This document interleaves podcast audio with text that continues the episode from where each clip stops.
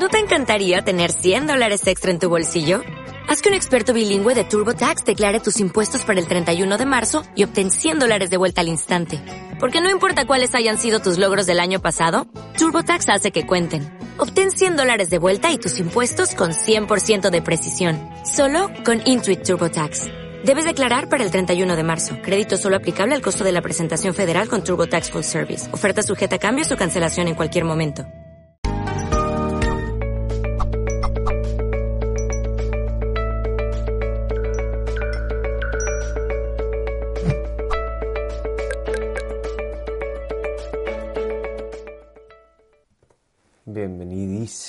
Familia de Mindalia. Estamos hoy en otro directo, en otro directo súper especial. Antes de que vayamos con el contenido de lo que hoy toca hablar, que de hecho ya he visto por aquí gente eh, que sabe a lo que viene, eso eso es importante. Os voy a recordar varias cosas y después pasamos con nuestro súper especialista. Os recuerdo que este directo quedará después en diferido para que lo puedan, pongo ya eh, la carrerilla, eh, lo puedan ver otra vez en diferido tanto en YouTube como en Mindal Radio Voz. Eh, además, estamos retransmitiendo desde la multiplatforming, que el otro día me dice una amiga, sí, cuando dices multiplataforma, ¿a qué te refieres?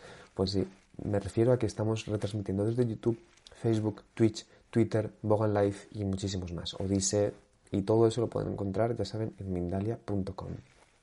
Bienvenida a la gente que se está conectando ahora. Pues sí, ya lo saben. Eh, otra vez tenemos este encuentro entre Alberto López y Mani Mellizo. Y aquí estamos para seguir profundizando con Alberto, que siempre es un gusto, es un placer, es un honor. Y eh, os voy a comentar un poquito sobre Alberto, que por cierto, hoy nos va a traer, como siempre, temazo. En este caso, nos va a hablar de la abundancia plena y las almas antiguas. ¿Ok? Y os cuento sobre Alberto y después ya le damos paso, le tenemos aquí al otro lado y él que nos introduzca en todo este tema. Ya sabéis y ya saben que Alberto es canalizador, posee formación en varias técnicas de sanación, Teta Healing, sanación por arquetipos, energía universal, Reiki. Autor de dos libros, eh, ha participado en la Semana Internacional del Esoterismo y realiza conferencias, talleres y consultas. Y le tenemos aquí al otro lado, Alberto, de verdad, otra vez un honor gigantesco que estés aquí en Mindalia. ¿Cómo estás? Hola, Mani. Como siempre, encantado de estar contigo. Encantado de estar también rodeado por todos nuestros amigos. Muchas gracias a todos. Alberto, pues ya sabes, lo que te toca ahora es introducirnos en este tema de las almas antiguas y la abundancia plena, que yo creo que eh, los títulos, fíjate que los títulos que siento que pones son bastante eh, como catchy, como que atrapan la atención, porque además es que creo que son temas, por eso digo que son temas potentes. Yo confío que tú nos introduzcas en esto y luego después te hacemos preguntitas, yo también te haré alguna pregunta y la audiencia también te aseguro que ya puede empezar a pensar qué cosas preguntarle a Alberto. Y ahora sí, Alberto, adelante. Gracias, Mani. Primero y antes de nada, ¿qué es la abundancia? Para mí la abundancia es el desarrollo de todas mis potencialidades. Eso incluye un aspecto económico, que es muchas veces lo que privilegiamos, por llamarlo así, cuando hablamos de abundancia. Pero también incluye otros aspectos. Por ejemplo, tener tiempo para dedicárselo a mi familia, tener tiempo para dedicárselo a mi pareja y, sobre todo, tener tiempo para dedicármelo a mí mismo, que muchas veces dedico el tiempo a los demás y me olvido de dedicármelo a mí, mismo. Abundancia es también tener crecimiento, crecimiento cultural, crecimiento espiritual. Abundancia es, como decía antes, un desarrollo de todas mis capacidades a nivel económico, pero vinculándolo a un camino con sentido. No se trata de tener dinero a costa de vender mi salud o a costa de fracasar, por decirlo así, en todos los ámbitos de mi vida, sacrificando todo para tener un poco más. La abundancia es el desarrollo pleno de mis capacidades pero siempre dentro de un marco de equilibrio y de armonía, es decir, recorriendo el camino de mi alma. ¿Y por qué las almas antiguas? ¿Qué matiz introduce el que sea un alma antigua en cambio de un alma joven? Pues mirad, las almas jóvenes pueden vivir la abundancia, como no, pero para ellos la abundancia es más un acumular, es más el vivir muchas experiencias, el tener posesiones, y eso, por decir así, como visión superficial de la abundancia. Pero la abundancia para las almas antiguas es mucho más profunda. Y esa profundidad significa sobre todo dos conceptos, entregar y servir. Un alma antigua cuando encarna, encarna con una serie de objetivos muy concretos. para conseguir esos objetivos se dota de ciertas características, por ejemplo, empatía, por ejemplo, intuición, por ejemplo, respeto y tolerancia. Pero esos objetivos van asociados a entregar a los demás y a servir. ¿Qué es lo que entrego? La entrega no hace alusión a entregar patrimonio, entregar un coche, entregar dinero. Entregar aquello que es verdaderamente mío. Un don, una capacidad, algo que es mío individual y que enriquece al otro. Muchas veces, a lo mejor los amigos nos dicen, oye, qué bien se te da esto, o qué potencial tienes para esto otro. Y yo no me lo quiero creer, no me atrevo, mejor dicho, a creérmelo. A lo mejor porque tengo la autoestima baja, porque pienso que no es para mí, porque pienso que no soy digno. Pues la primera pregunta que hoy os quiero hacer es, ¿qué es aquello que podéis entregar a los demás? Y muchas veces no os atrevéis a reconocerlo. No me atrevo a reconocer que tengo, por ejemplo, mucha intuición. A lo mejor que tengo cierta capacidad para la sanación. O a lo mejor que soy capaz de ayudar a una persona en momentos muy difíciles con un consejo muy sabio. Pues eso es lo que podemos entregar a los demás. Segundo concepto que va unido a la abundancia en el camino del alma antigua. Servir. ¿Servir a quién? O mejor dicho, ¿a qué? A un fin último. A un fin último, trascendente, que vaya más allá de mi capricho, que vaya más allá de mi conveniencia, que vaya más allá de atesorar. La abundancia es el camino recorrido en equilibrio y en armonía. Y dentro de ese equilibrio y armonía desarrollo todo lo que soy. Y al desarrollarlo lo entrego. Y no es entregar al otro en realidad, es entregar a la unidad. Al final, fijaos, el alma antigua tiene que vivir fundiéndose en la unidad para poder ser abundante. La abundancia nunca está enfrentada a la abundancia del otro, es decir, el que a mí me vaya bien económicamente no significa que el otro vaya a ser pobre o no significa que al otro yo le esté haciendo daño. Todo eso son mis prejuicios. E insisto en que en, el camino de entrega, en el camino del servicio, ese servir es probablemente la mayor dignidad, el mayor orgullo que podemos vivir. Servir a un bien que nos trasciende, a un fin último que va más allá de mis caprichos, enriquece mi vida. Muchas veces pensamos que queremos una vida plena, una vida feliz, una vida abundante, una vida con sentido, una vida con coherencia. ¿Dónde tengo que buscarlo?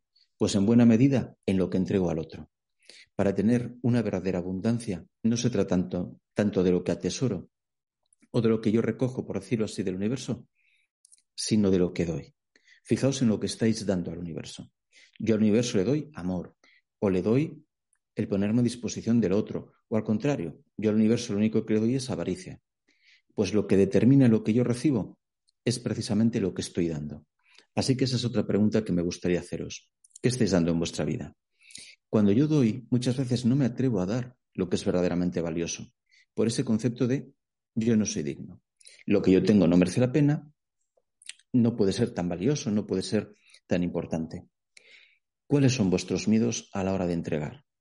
¿Cuáles son vuestros miedos a la hora de compartir una característica vuestra, un don, una potencialidad? Pues esos miedos yo los apuntaría en una lista para quemar después esa lista. ¿Cuáles son los estereotipos de la sociedad? Las almas antiguas son embajadoras de una nueva humanidad. Traen con ellas la vibración de la nueva humanidad y son motor evolutivo que ayuda a la humanidad arcaica antigua a irse, a fluir. Pues muchas veces tenemos que plantearnos que cuando yo rompo un estereotipo, cuando rompo un prejuicio, cuando hago algo que a lo mejor mi clan ve con malos ojos, permitirme esta expresión, lo que estoy haciendo es ser el portador de esos nuevos principios, valores, es decir, una nueva vibración. Por cierto, la abundancia es una vibración, no es un sentimiento. La abundancia no es una posesión, no es cuantificable, no es que tenga mil euros o cien mil. La abundancia es una vibración. Cuando yo vibro en abundancia, estoy vibrando en plenitud y atraigo a mi vida vibraciones afines. Si vibro en el miedo, vibro en carencia y atraigo a mi vida vibraciones afines. Si os dais cuenta, parece que una vez que entras en la dinámica de la abundancia, la vida te sonríe y cada vez las cosas son como más fáciles. Pues efectivamente es así. ¿Por qué? Porque me he posicionado en la vibración adecuada. Y la facilidad y la sencillez es otra de las características de la verdadera abundancia. Yo no soy abundante si trabajo 12 horas diarias, he perdido a mi pareja y he perdido a mis hijos porque estoy todo el día en la oficina. Eso no es abundancia, eso puede ser riqueza. Yo puedo tener mucho dinero en el banco. La verdadera abundancia nace de la sencillez. Es algo que a mí me resulta sencillo hacer.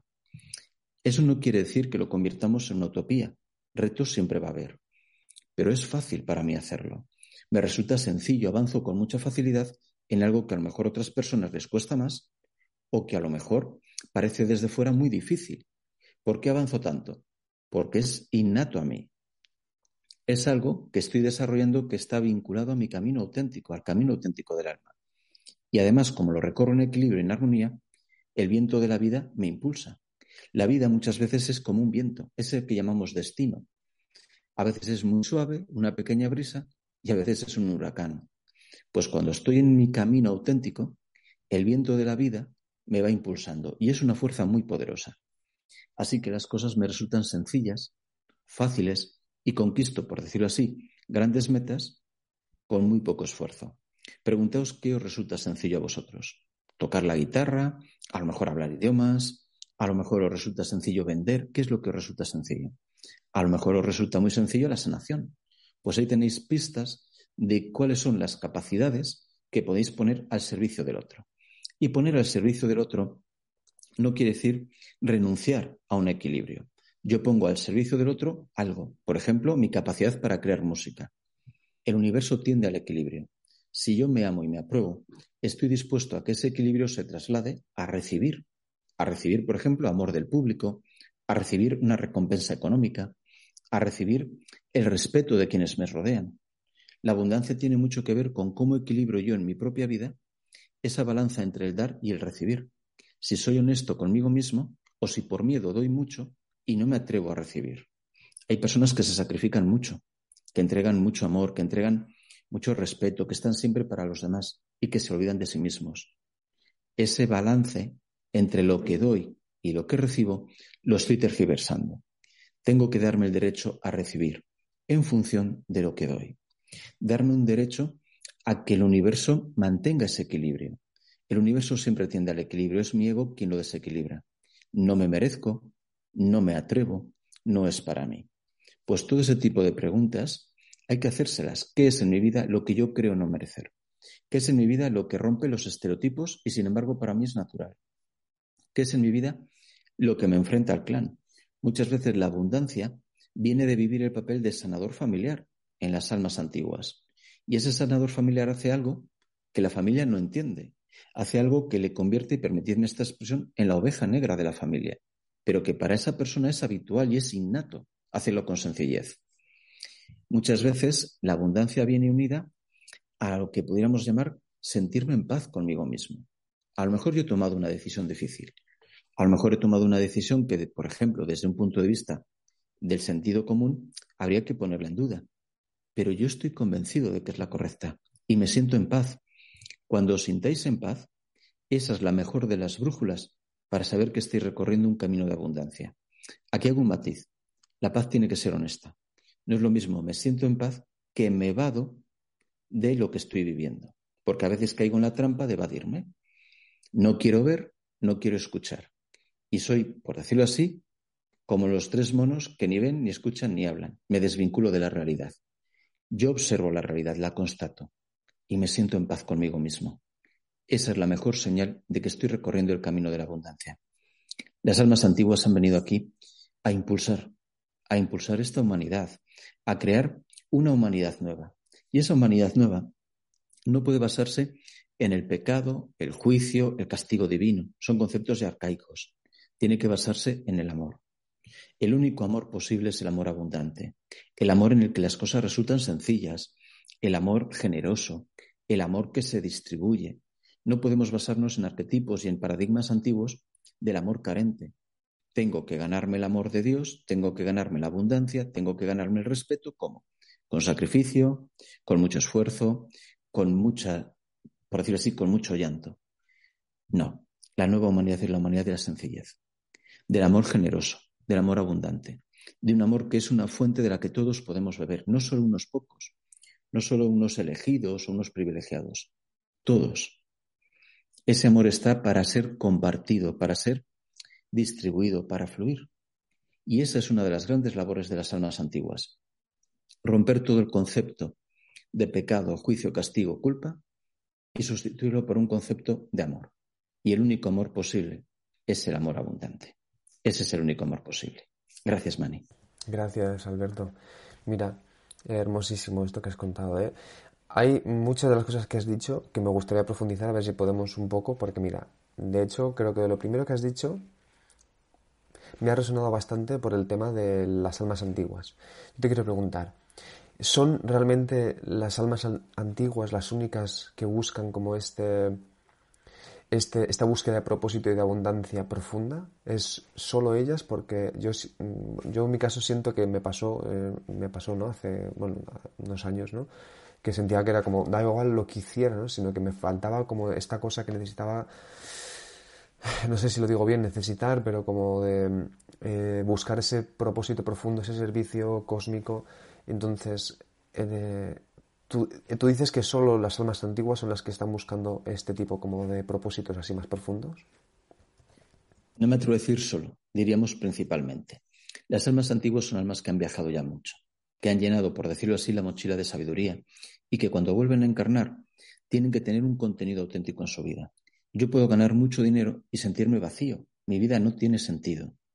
Pues ese sentido tengo que encontrarlo en entregar, en servir, en ir más allá del velo de la materialidad.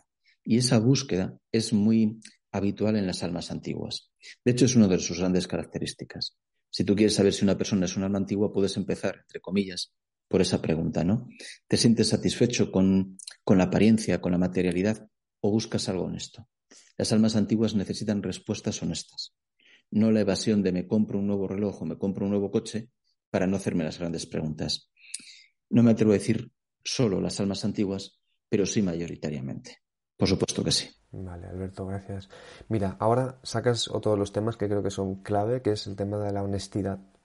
Ya lo has mencionado antes. Y creo que es un punto muy fuerte, muy importante y a veces tan sutil que hasta que no te das cuenta de ese proceso de honestidad, pasa tiempo. Pasa tiempo en el que te ves o mostrando una cara, eh, una fachada. Entonces, ¿Cómo tú crees, entiendo que lo has dicho, ¿vale? Pero si quieres lo focalizamos ahora, es cómo tú crees que es importante que trabajemos, por un lado, esa honestidad y luego cómo poder reconocer cuando somos honestos. Es, lo has dicho antes, ¿es con paz? ¿Es, ¿Esta es la paz es la que te da la señal de que estás siendo honesto? Fíjate, la honestidad creo que es lo más difícil de vivir en el camino de la búsqueda espiritual. Y es ser honesto conmigo mismo. Yo no me voy a focalizar en ser honesto con los demás. Me voy a focalizar en ser honesto conmigo mismo, no engañarme. Y es muy fácil engañarse. Es muy fácil evadirse de la responsabilidad. Y también es muy fácil caer en la culpabilidad, culpar al otro o culparme a mí mismo. Yo creo que la honestidad está unida a otros, por decirlo a otros grandes conceptos. La sabiduría, la paz, efectivamente. La paz y la honestidad están muy unidas. La honestidad está muy unida al valor. Tengo que ser muy valiente para mirarme en el espejo y ver de verdad quién soy.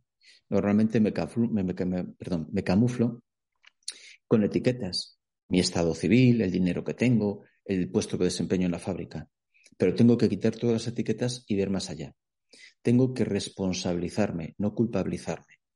Tengo que darme cuenta de que muchas de las cosas que valoramos por encima de todo en la sociedad son mentiras y son totalmente transitorias. Y todo ese proceso de honestidad es un proceso con mucho valor.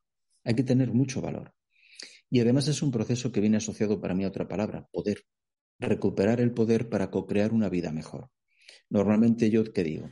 Mira, yo es que no puedo tener ese puesto de trabajo, ese coche, porque vengo de esta familia, porque tengo este color de piel, porque nací en este país, porque tengo este género. Es decir, siempre estoy victimizándome y perdiendo el poder que tengo.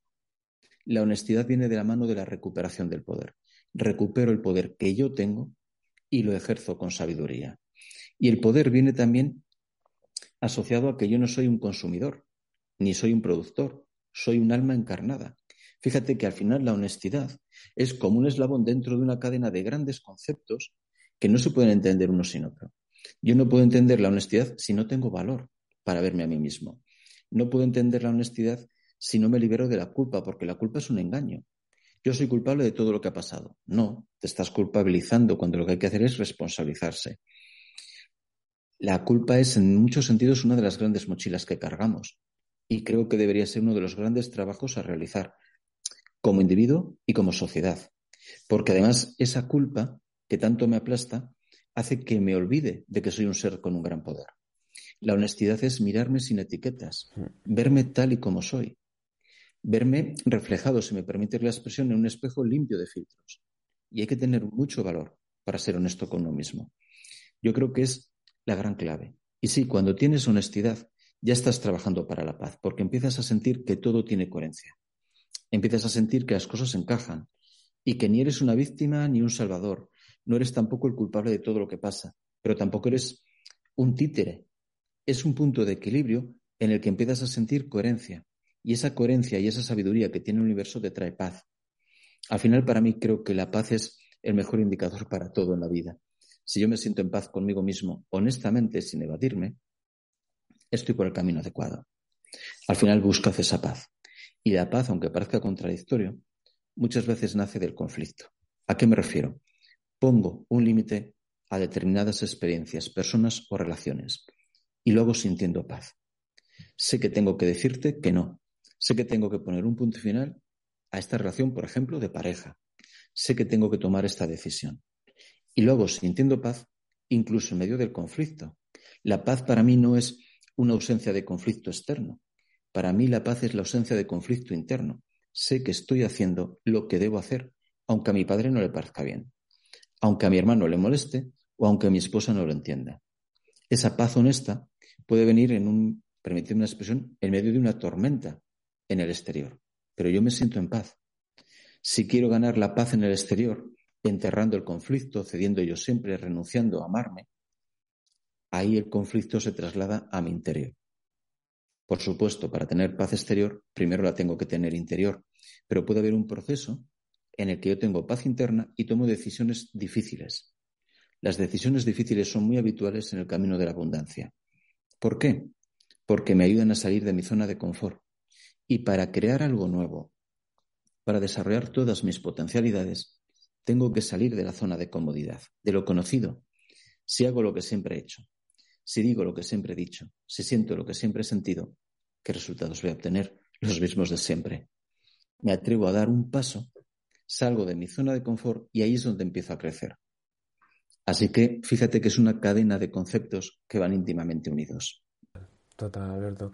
De hecho, fíjate que, ahora que nos estás explicando esto, digo, claro, qué diferente es vivir la vida desde soy un alma a vivir la vida desde soy este cuerpo y ya está es que cambia por completo. Pero mira, hay otro tema que antes de que pasemos a las preguntas de la audiencia, que también veo que están aquí realizando, me parece que también es, importante, que también lo has, eh, de alguna forma, ah, hemos podido escucharlo seguramente antes, pero creo que es un punto también clave y es, entiendo que la honestidad es sobre todo contigo, pero luego es curioso porque te pregunto, ¿vale? Surge también como ese deseo de compartirse, ¿no? A los demás. Esto, ¿cómo, cómo, lo, cómo lo puedes, cómo podríamos eh, insertarlo en este, ese, cómo es esa búsqueda de equilibrio, ¿no? Porque eh, por eso decíamos que el tema de la honestidad es tan difícil, ¿no? Y, y, cómo es esto, ¿no? Porque a la vez siento que cuando nos queremos compartir con los demás, muchas veces encontramos esa alegría de ese compartir, pero luego en realidad la honestidad es contigo. ¿Cómo, cómo podemos, eh, o sea, cuéntanos, a ver, vamos a desarrollar este aspecto un poco más. Muchas gracias. Fíjate, si yo soy honesto conmigo mismo, ¿sabes lo que nace después? Coherencia. Por coherencia, esa honestidad la quiero compartir. Yo no puedo ser honesto contigo si no lo soy primero conmigo mismo. Por eso siempre lo convierto en el eje de la honestidad. Pero una vez que yo soy honesto conmigo mismo, por coherencia con mis principios, por coherencia con mis valores, por coherencia con esa honestidad, lo que yo quiero trasladarte es también honestidad. ¿Por qué yo puedo amarte a ti? Porque he empezado a amarme a mí mismo. No puedo entregar lo que yo no tengo. Pues lo mismo pasa con el amor, con la honestidad, con cualquier otra cosa. Por coherencia, yo que soy honesto conmigo mismo, soy honesto contigo. Y ahí es donde empieza también esa revolución que todos ansiamos, ¿no? En esa honestidad, en ese amor, en esa sabiduría compartida, pero que se ha sembrado en mí antes que nada. Hermoso eso, ¿eh, Alberto? Muchas gracias. Ok, pues vamos a... Te quiero hacer otra preguntita, ¿vale? Antes de que pasemos a, a, las preguntas de la audiencia, que como siempre les encantan las preguntas profundas, pero en este caso quiero que nos hables de tus consultas privadas y que luego nos recuerdes tus redes sociales para poder seguirte y para ver cómo es un poco tu trabajo, que debe de ser hermosísimo. Adelante, Alberto. Gracias, Mani. Hablábamos de honestidad. Pues en muchos sentidos, una canalización o una lectura de registros acásicos es una mirada honesta a nuestra vida, una mirada sin prejuicios, una mirada sin juicio, una mirada sin castigar y una mirada también sin los roles de víctima o de salvador que solemos vivir. Es una mirada muy limpia y sobre todo muy respetuosa, porque nuestros guías son amor y desde el amor que ellos son no cabe ningún tipo de juicio ni ningún tipo de culpabilización. Una canalización o una lectura de registros acásicos es una mirada honesta, profunda, limpia sobre lo que es mi experiencia vital, sobre cómo enlaza con otros caminos, por ejemplo, vidas pasadas o un clan, por ejemplo. Es una mirada global, en la que unimos muchos aspectos que creemos que están separados. A lo mejor yo pienso que mis problemas en el trabajo no tienen nada que ver con mis problemas familiares y tienen exactamente la misma raíz. Nos permite tener una visión global y profunda de todo lo que es nuestro camino, desde esa mirada limpia, desde esa mirada honesta. En cuanto a mis redes sociales, Alberto López Canalizador. En Facebook, en Instagram, en YouTube y albertolopezcanalizador.com es mi página web. Muchas gracias, Mani. Muchas gracias, Alberto. Pues vamos con la parte jugosona del momento después de escucharte con toda esa sabiduría que nos has traído, que nos has brindado. Y vamos con las preguntas. La primera de todas, Pauline Blanc, desde YouTube, te pregunta. Gracias, Alberto y dice, ¿puedes darnos puntos de gracias o mantras para atraer la abundancia y eliminar los miedos? Muy buena pregunta. ¿Sabes cuál es mi mantra preferido? Gracias. Simplemente. Muchas veces la mente busca cosas muy complejas y entramos en dinámicas de este tiempo verbal. No, esta así tampoco, esta palabra no sé qué.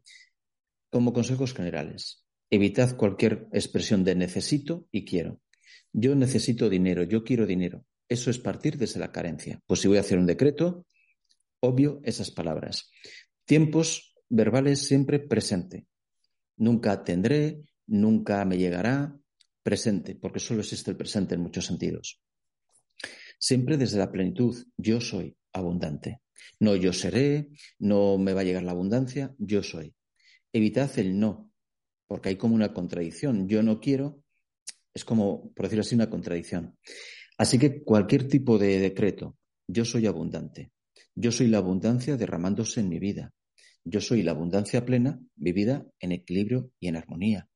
O yo soy, por ejemplo, la abundancia llegando a mi vida, llenándola y permitiéndome desarrollar todas mis potencialidades y, fíjate en esta parte, compartiéndolas. Pero la verdad, la que utilizo yo, gracias. Creo que es el decreto más sencillo, más hermoso, y más poderoso que podemos utilizar. Eleva nuestra vibración, multiplica lo que yo considero sano en mi vida y me ayuda a liberarme de todo aquello que me está perjudicando. Además tiene una cosa que para mí me encanta, el no juicio. No es gracias por esto que me pasó a las 5 de la tarde, pero lo que me pasó a las 6 no, que no me gustó. Gracias, simplemente porque toda mi experiencia vital es necesaria. Gracias y agradezco sin entrar a juzgar, a discriminar, a separar creo que es el mejor decreto que puedo compartir con vosotros. Mm. Gracias, simplemente gracias. Gracias, gracias, gracias. Gracias, gracias, gracias, gracias, gracias, gracias. Muchas gracias, Alberto. Vamos a ver, mira, te pregunta aquí Adriana Alcázar desde YouTube. Se pregunta ella, dice, siempre que veo las palabras alma antigua, me pregunto, ¿se refiere a la antigüedad en este planeta o se mide desde que salimos de la fuente como creación? Buena pregunta. Y te voy a dar una respuesta que a lo mejor es parcial solo. Yo considero alma antigua a un alma que ha experimentado mucho en este plano. Lo que haya recorrido antes y lo que vaya a recorrer después, no me atrevo a decírtelo. Para mí un alma antigua es un alma viajera. Y por supuesto habrá tenido una evolución en otros planos, pero yo me limito, por decirlo así, al entendimiento de este plano. Creo que un alma antigua es un alma que ha viajado mucho en este plano, que ha tenido muchas encarnaciones y que ha trazado muchos caminos lo que en otros planos haya experimentado. Imagino que por coherencia, si ya has viajado mucho aquí, previamente habrás viajado mucho en otros planos. Pero ya es una disertación filosófica más que algo que me pueda atrever a decirte con total, con total rotundidad. Gracias. Gracias, Alberto. Mira, más preguntas sobre almas antiguas, ¿vale? De nuestra queridísima Aime Hernández desde YouTube y desde México te pregunta, Hablando de temas de almas antiguas, ¿cómo podemos saber de dónde provenimos? ¿De qué tiempos? ¿Qué tierras? Si desde el inicio de nuestros tiempos fuimos humanos o qué fuimos. Sería un poco como en esto, en esto que estábamos hablando con la anterior pregunta, ¿verdad? hay varias formas. Primero, canalización, lectura de registros acásicos. Segundo, ¿qué épocas de la historia te llaman a ti de verdad? Por ejemplo, a lo mejor te llama mucho la Edad Media. Desde el punto de vista de sentido común, la Edad Media es una época de violencia, de oscuridad, no tiene muchas cosas atractivas. Pero si de verdad me llama, ahí tienes la mejor de las pistas para saber que tú en esa época viviste algo. Si tienes un odio exagerado a una figura, imagínate, imagínate que yo odio, por ejemplo, un país o que odio, por ejemplo, una figura, algún tipo de sacerdote, algún tipo de lo que sea. Otra muestra de que tú tienes ahí lecciones pendientes con esa figura, con esa civilización. O si amas algo con mucha intensidad. Cuando lees un libro y resuena contigo, dices, esto es como si, como si yo ya lo supiese. Eso es la llamada de tu alma. Cuando tienes muchas ganas de viajar a un lugar y a lo mejor no sé ni exactamente por qué. Otra señal fantástica. Cuando llega a tu vida una terapia dices, oye, parece que la aprendo con mucha rapidez, parece que la integro muy rápido, parece que me resuena mucho, eso es que en otras vidas la has utilizado.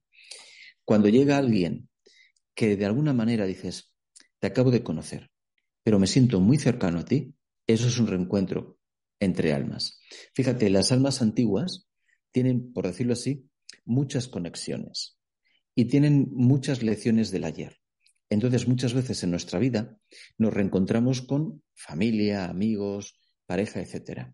Y a veces lo sentimos, a veces yo sé que con esta persona he tenido que vivir en otras vidas pasadas, porque hay una unión, porque hay una intensidad en nuestra relación. Pues, por ejemplo, sigue esa voz.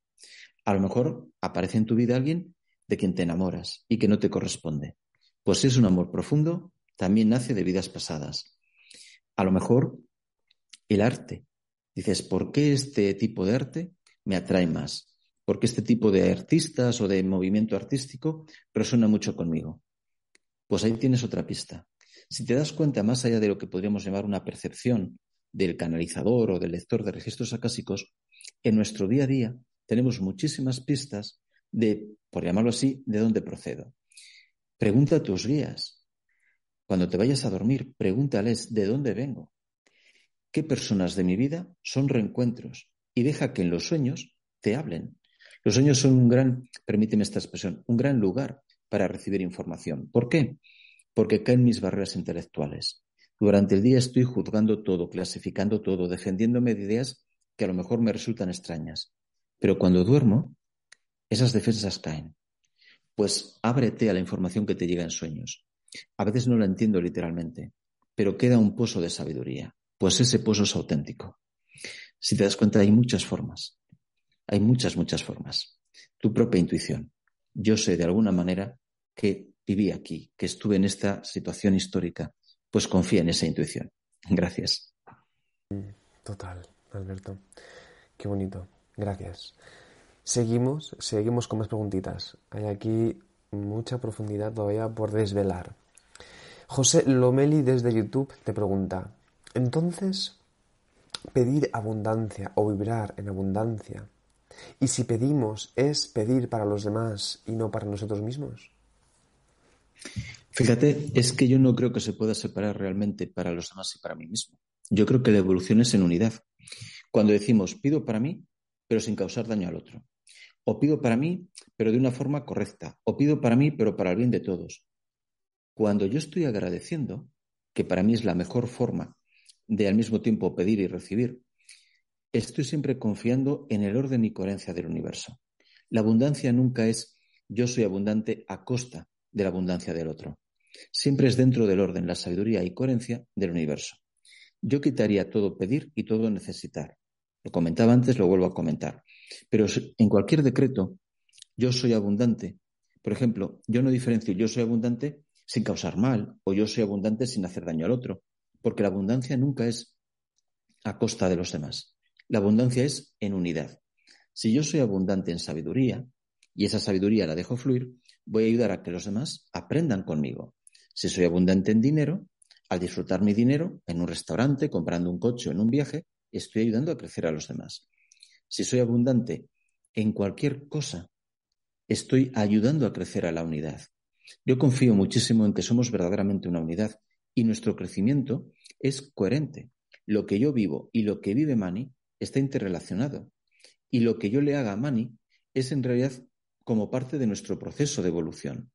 Y mi abundancia, desde luego, nunca va a ser contrapuesta a la de Mani. Fíjate, yo siempre parto de confiar en la sabiduría del universo. Yo como Alberto apenas entiendo cómo funciona ni Internet, ni la televisión, ni casi nada.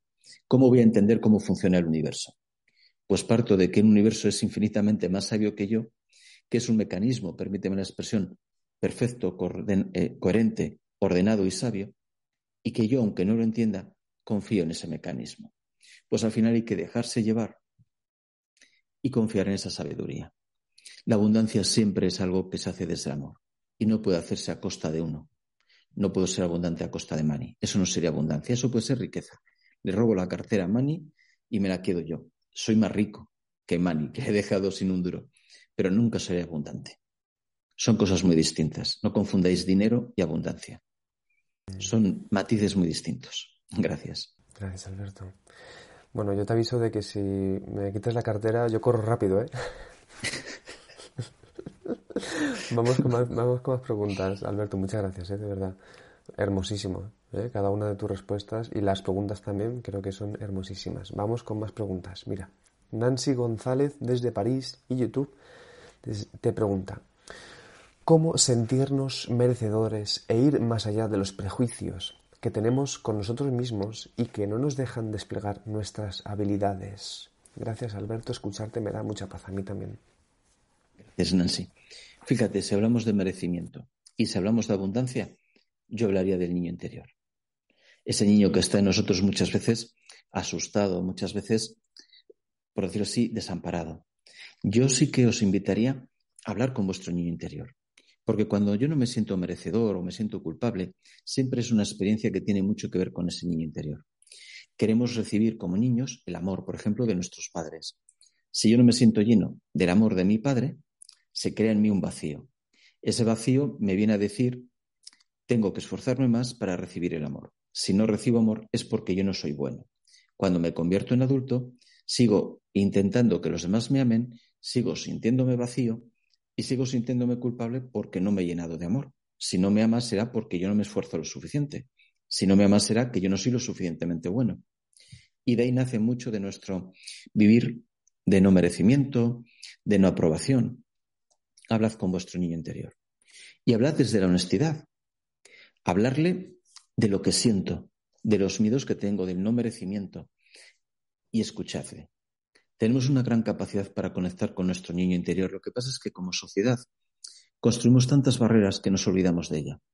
Pero yo creo que para sanar la abundancia y para sanar ideas de no merecimiento, de indignidad, etcétera, tiene que haber un momento en que, permitiendo la expresión, me siente hablar con mi niño interior, le abrace, le dé amor y le dé honestidad.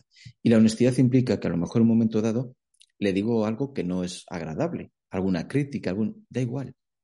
Es mejor ser honesto que transmitir una mentira. Desde la mentira nunca voy a poder sanar. Pues hablad con vuestro niño interior. Y por supuesto escuchadle. Muchas veces no somos abundantes por la relación que he tenido con mis padres. Porque a lo mejor creo que no me merezco su amor. Porque no me esfuerzo lo suficiente, no soy lo suficientemente bueno, obediente o lo que sea. Pues date una oportunidad de sanar a través de tu niño interior. Creo que eso es fundamental. Si en esa parte de la sanación es muy difícil crecer como adulto. Gracias, Nancy. Total, Alberto. Qué hermoso esto, ¿eh? Pues mira, yo creo que da tiempo todavía, sí da tiempo, da tiempo. Además, esta pregunta yo creo que mm, tú la puedes, puedes aconsejar muy bien a Adriana Alcázar desde YouTube y desde México porque te pregunta. Algo que se me da, eh, que se me da bien es canalizar. Y luego te dice, puedo escribir o hablar los mensajes. Dice, pero empecé a intentar, a enseñar y no he tenido éxito. ¿Qué consejo me das? Pues mira, para enseñar lo primero que hay que hacer es sentirse a gusto con lo que haces. Es más, sentirse a gusto con la identidad que tienes. Si no se te da bien enseñar, es porque tienes algún tipo de resistencia a esa naturaleza tuya como canalizadora. Con que antes de nada, trabaja esa aceptación de lo que eres realmente. Y fíjate, aunque parezca contradictorio con lo que te acabo de decir, lo primero que ocurre es que cuando enseño, el primero que aprende soy yo. Yo te diría que a la hora de enseñar es muy importante dejarse de etiquetas de maestro y discípulo y ponerse todos al mismo nivel. Si yo voy a enseñarte como maestro y tú vas a ser mi discípula, ya me estoy equivocando. Yo te voy a ayudar a aprender y tú me vas a ayudar a aprender a mí. Cuando vamos a enseñar y caemos en la trampa del yo soy el maestro y tú la discípula, nos llenamos de un montón de responsabilidades, de etiquetas, de prejuicios y nos bloqueamos. Así que ponte al mismo nivel que ellos. Insisto, me siento a gusto, no ya canalizando, sino compartiendo lo que canalizo, que son dos cosas distintas. ¿eh? A veces me puedo sentir a gusto cuando quedo en mi zona de confort, solo yo lo sé, pero cuando tengo que dar un paso más, ahí aparecen conceptos que me asustan. Yo en tu caso trabajaría mucho el concepto de la responsabilidad. El que enseña, tal y como lo entendemos habitualmente, tiene una gran responsabilidad y eso a veces nos bloquea. Si te autosaboteas y te impides brillar, te estás impidiendo también enseñar. Pues libérate de los autosabotajes nacidos de una responsabilidad excesiva. ¿A qué me refiero? Tú no eres responsable del fruto último, de lo que los demás aprendan. Tú eres responsable de lo que tú aportas, de tus palabras, de lo que transmitas, es decir, lo que yo, por, lo que yo aporto. Me apego al proceso, me desapego del resultado. Si quieres controlar lo que los demás aprenden, estás equivocándote. Si quieres, en un momento dado, encasillarles, te estás equivocando. Si no ayudas a que los demás crezcan, y aquí viene una cosa curiosa, permíteme la expresión, una de las obligaciones del maestro es ayudar a que los demás dejen de necesitar a ese maestro. Muchas veces encontramos supuestos maestros que crean dependencia. Me necesitas para que yo te enseñe, para que yo te acompañe, para que yo te aconseje. Error. Hay que trabajar para que el supuesto alumno y el supuesto maestro sean independientes, emocional e intelectualmente. Y tienes que sentirte merecedora del equilibrio. Si yo comparto contigo, el universo tiene que mantener ese equilibrio siéntete merecedora de todo lo que el universo te vaya a dar en, contraposición, en recompensa, si quieres llamarlo así, por lo mucho que puedes aportar. Y tú puedes aportar mucho. Reflexiona un poco sobre lo que, sobre lo que te he transmitido, porque tú puedes aportar mucho. Responsabilidad vivida con sabiduría. Ayuda a volar, no a que dependan. Y libérate de las etiquetas de maestro y discípulo. Al final estamos todos al mismo nivel. Nos ayudamos yo creo que con esas bases vas a ser una gran maestra. Gracias. Qué bueno, Alberto, ¿eh? Qué bueno está también esta idea que yo alguna vez lo he pensado, ¿no? Como que las disciplinas, en realidad, su objetivo último es que dejemos de depender de ellas en todas, ¿no? En la enseñanza, en la medicina, en la educación, que aprendamos a... Eso es, bueno, me parece hermosísimo, lo has dicho tú, no quiero repetirlo. Y ahora, Alberto, Gracias, gracias, gracias. Este mantra es hermosísimo. Gracias por ayudar a, recordárnoslo. Y lo que te quiero pedir es que nos des la última guinda del pastel eh, antes de despedirnos. Y luego, por cierto, recuerdo eh, a la audiencia los enlaces para poder entrar en contacto con Alberto López en la descripción del vídeo de YouTube. Ahí están. Y ahora sí que sí, Alberto, eh, adelante, cuéntanos. Gracias, Mani. Pues me voy a despedir de vosotros con una palabra amaos. Esa es la clave de la abundancia. Para ser abundante tengo que liberarme de los prejuicios y juicios contra mí mismo, de la carga de la culpa, de los estereotipos. Tengo que liberarme de toda esa dinámica de necesito que me amen y me aprueben los demás para llenar el vacío que siento. Pues no. Lo contrapuesto a todo esto es me amo. Me amo y no necesito la aprobación de los demás. Me amo y no necesito ser el estereotipo que la sociedad me traslada. Me amo y no necesito cumplir los criterios de mi clan. La abundancia tiene que ver muchísimo con la libertad. Si yo no soy verdaderamente libre, nunca seré verdaderamente abundante. Si no soy verdaderamente responsable, no culpable, tampoco seré nunca verdaderamente abundante. Y si no me reencuentro con mi verdadero poder, nunca seré verdaderamente abundante. Reencontrarme con mi verdadero poder es, por un lado, humildad. Yo no puedo controlar mi vida. Mi vida está en manos de aquello que llamamos ser, alma, fuente, origen, como queráis pero sí puedo implicarme, co-crear, participar, no evadirme. Al final, el poder y la humildad tienen que venir de la mano, porque además así germinan en un fruto, sabiduría. La abundancia viene de la mano de la sabiduría.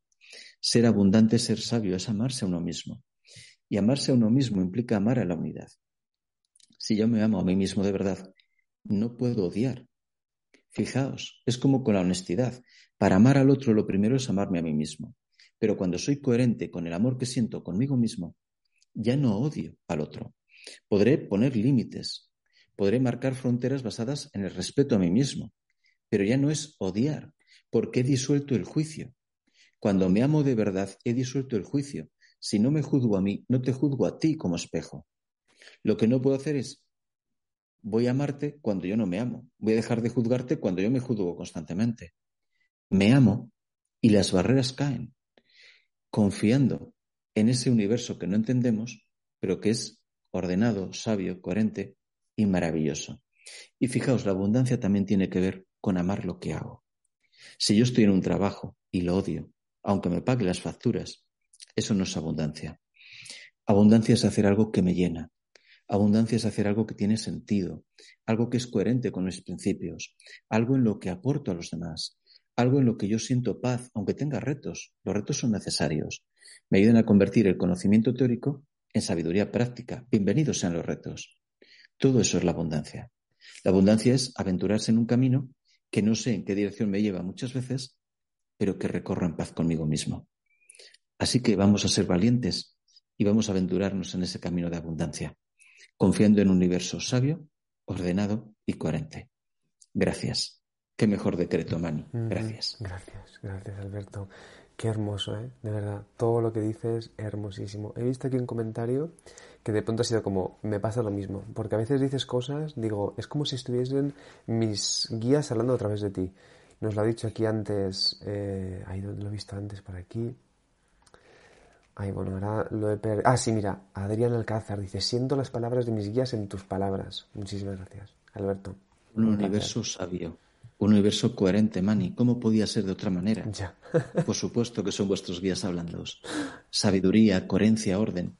No me digas que no es una vida maravillosa. Hermosísima. Gracias, Alberto, de verdad, eh, por ayudarnos a recordar esta, esta, esta fascinación por la vida. De verdad. Un placer siempre escucharte. Y ahora sí que sí, os recuerdo una vez más los enlaces de Alberto López para que puedan hacer las canalizaciones, las consultas, todo el trabajo que él realiza en la descripción del vídeo de YouTube. También pueden seguirnos en nuestras redes sociales, Instagram, Facebook, Twitter, nuestro canal de YouTube de Mindalia y en nuestra página de Mindalia Televisión para realizar donaciones, entre otras cosas. Y ahora sí que sí, con esta charla hermosísima, por favor, compártanla. Eh, nos despedimos y nos quedamos en paz. Gracias, gracias, gracias, Alberto. Chao.